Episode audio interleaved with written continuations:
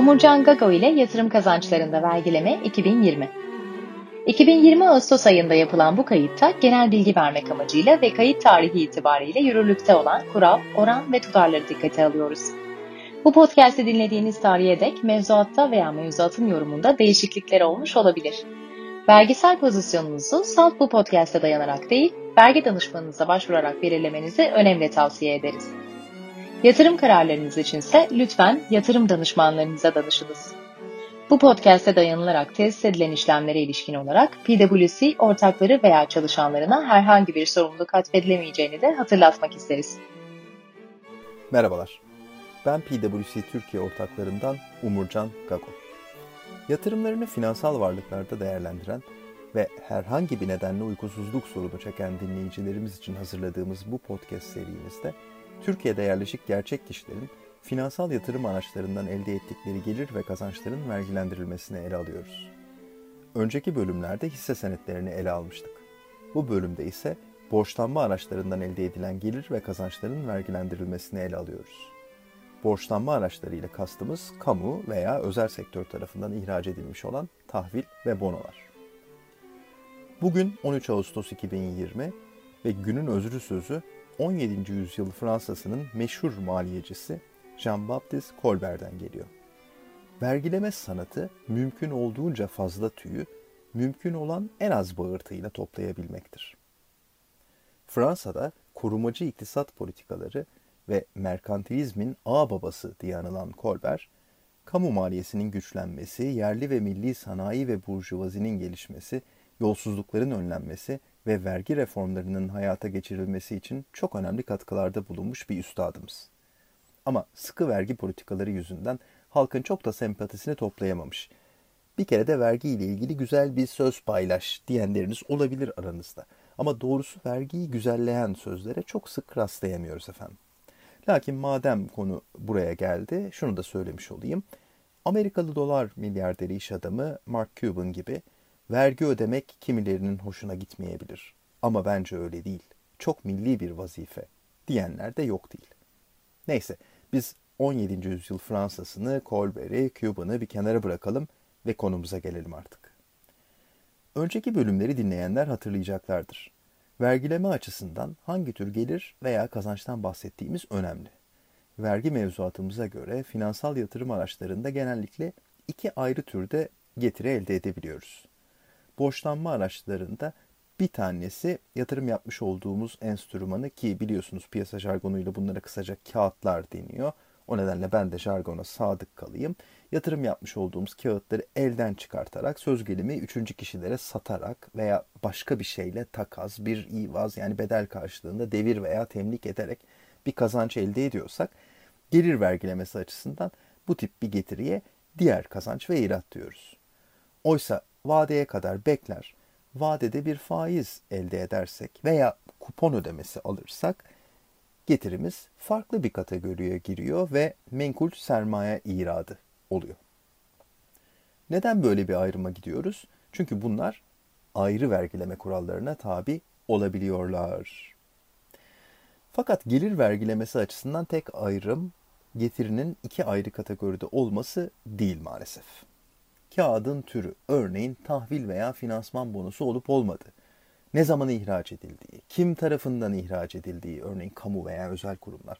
Nerede satıldığı, yurt içinde mi, yurt dışında mı? Neye dayandığı, Türk lirası, döviz, altın gibi. Vadesinin ne olduğu ve benzeri pek çok özelliğe göre vergileme rejimimiz değişiyor. Dolayısıyla karşımıza bu kadar kısa bir süre içinde anlatılması fevkalade güç bir matrix çıkıyor. Bu nedenle burada tüm olasılıklara girmeyeceğiz. Fakat ayrıntılarda gizli şeytanı çok da rahatsız etmeden ana hatlarıyla ve süremiz yettiği dilimiz döndüğünce bir özet yapmaya çalışacağız. Ama yeri gelmişken yurt dışında satılan ve Eurobond denen borçlanma araçlarından elde edilen gelir ve kazançların vergilendirilmesine bir sonraki bölümde ele alacağımızı da burada not etmiş olayım. Eh, hadi başlayalım. Efendim bir devlet tahviline yatırım yaptık ve bundan bir faiz geliri elde ettik. Gelirimiz üzerinden %10 oranında bir kesinti yani stopaj yapılıyor ve bu kesinti nihai vergimiz oluyor. altına dayalı tahvillere yatırım vergisel olarak daha da avantajlı. Zira onlarda stopaj oranı %0 ve bu yine nihai vergimiz. Nihai olmak ne demek? Yani bunun için beyanname vermemize gerek kalmıyor demek.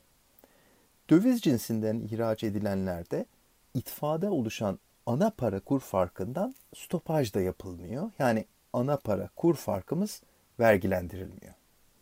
Hiç de o kadar karışık değilmiş. Böyle değil mi? Hakikaten öyle. Devlet tahvillerinde gelir vergilemesi son derece basit. Hatta bununla da bitmiyor. Zira aynı tür kağıdı vadeden önce elden çıkartıp örneğin satıp bu defa kazanç elde etsek yine bir şey değişmiyor. Kazancımız üzerinden %10 oranında bir stopaj yapılıyor ve bu kesinti nihai vergimiz oluyor. Altına dayalı devlet tahvillerinde yine oran %0. Döviz cinsinden ihraç edilenlerde yine kur farkından doğan kazançlardan stopaj yapılmıyor. Yani ana para kur farkımız vergilendirilmiyor. Güzel. Ama yine de aklınıza pek çok soru geliyordur diye tahmin ediyorum. Mesela aynı kağıtta veya başkaca bir boşlanma aracından farklı tarihlerde alımlar yaptıysam bu %10'luk stopaj matrağım belirlenirken maliyet hesabım nasıl yapılıyor?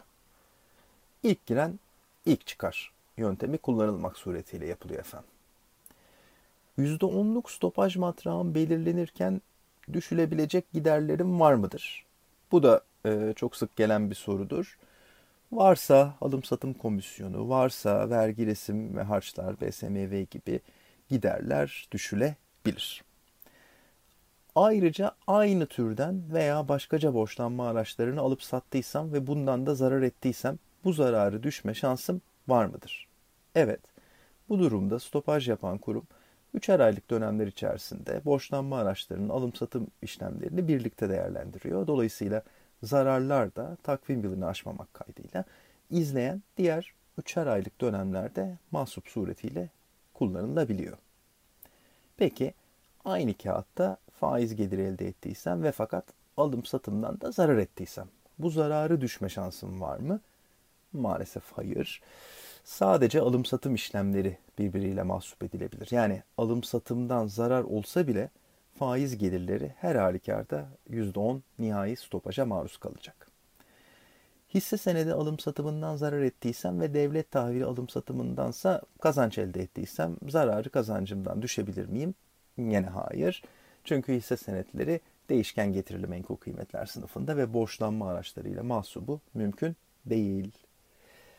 Devlet tahvili değil de hazine bonosu olsa durum farklı mı? Hayır. Devlet tahvilleri için söylediklerimiz hazine bonoları için de aynen geçerli. Aslında daha başka sorularınız da vardır belki ama ben artık özel sektör tarafından yurt içinde ihraç edilip satılan kağıtlara bir bakalım istiyorum. Bunlarda da devlet tahvillerinde ve hazine bonolarında olduğu gibi hem gelirimiz hem de vadeden önce elden çıkartıp kazanç elde edersek kazancımız kural olarak %10 nispetinde bir stopaja tabi ve bu kesinti nihai gelir vergimiz oluyor. Yani beyanname vermemiz gerekmiyor. Yalnız bir küçük ayrıntımız var. Eğer söz konusu kağıt 25 Mayıs 2020 tarihinden sonra iktisap edilmiş bir finansman bonosu ise stopaj oranı %15. 10 değil. Finansman bonolarının da yine tahviller gibi SPK tarafından onaylı borçlanma aracı türünden sermaye piyasası araçları olduğunu ama bir yıldan kısa vadeli olduklarını, adi senetleri kastetmediğimizi yeri gelmişken anımsatmış olayım. Zira bazen tereddütler yaşanabiliyor. Bir de yine Türkiye'de kurulu varlık kiralama şirketlerince yurt içinde ihraç edilip e, satılan kira sertifikalarına bir bakalım. Bunlarda da devlet tahvillerinde, hazine bonolarında ve diğer özel sektör borçlanma araçlarında olduğu gibi hem gelirimiz hem de vadeden önce elden çıkartıp kazanç elde edersek kazancımız kural olarak %10 oranında bir stopaja tabi ve bu kesinti nihai gelir vergimiz oluyor. Yani beyanname vermemiz gerekmiyor. Yalnız yine bir küçük ayrıntımız var. Eğer söz konusu kağıt 25 Mayıs 2020 tarihinden sonra iktisap edilmiş ve bir yıldan kısa vadeli bir kira sertifikası ise stopaj oranı %15.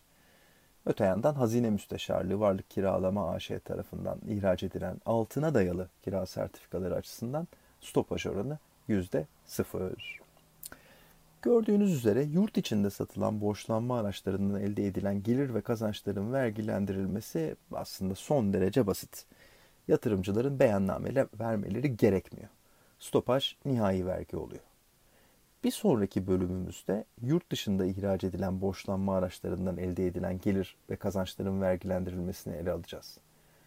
Hazine veya Türkiye'de yerleşik bir özel sektör kurumu tarafından ihraç edilip yurt dışında satılan borçlanma araçlarına ve Türkiye'de kurulu varlık kiralama şirketlerince ihraç edilip yurt dışında satılan kira sertifikalarından elde edilen gelir ve kazançlarda vergileme bir parça daha karışık.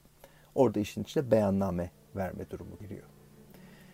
Böylece bu podcast serimizin dördüncü bölümünün sonuna gelmiş bulunuyoruz. Uykuya dalmadan buraya kadar gelmiş olduğunuz için özür diliyorum efendim. Bir sonraki bölümde buluşuncaya kadar keyifli, sağlıklı, bol kazanç ve az vergili günler diliyorum.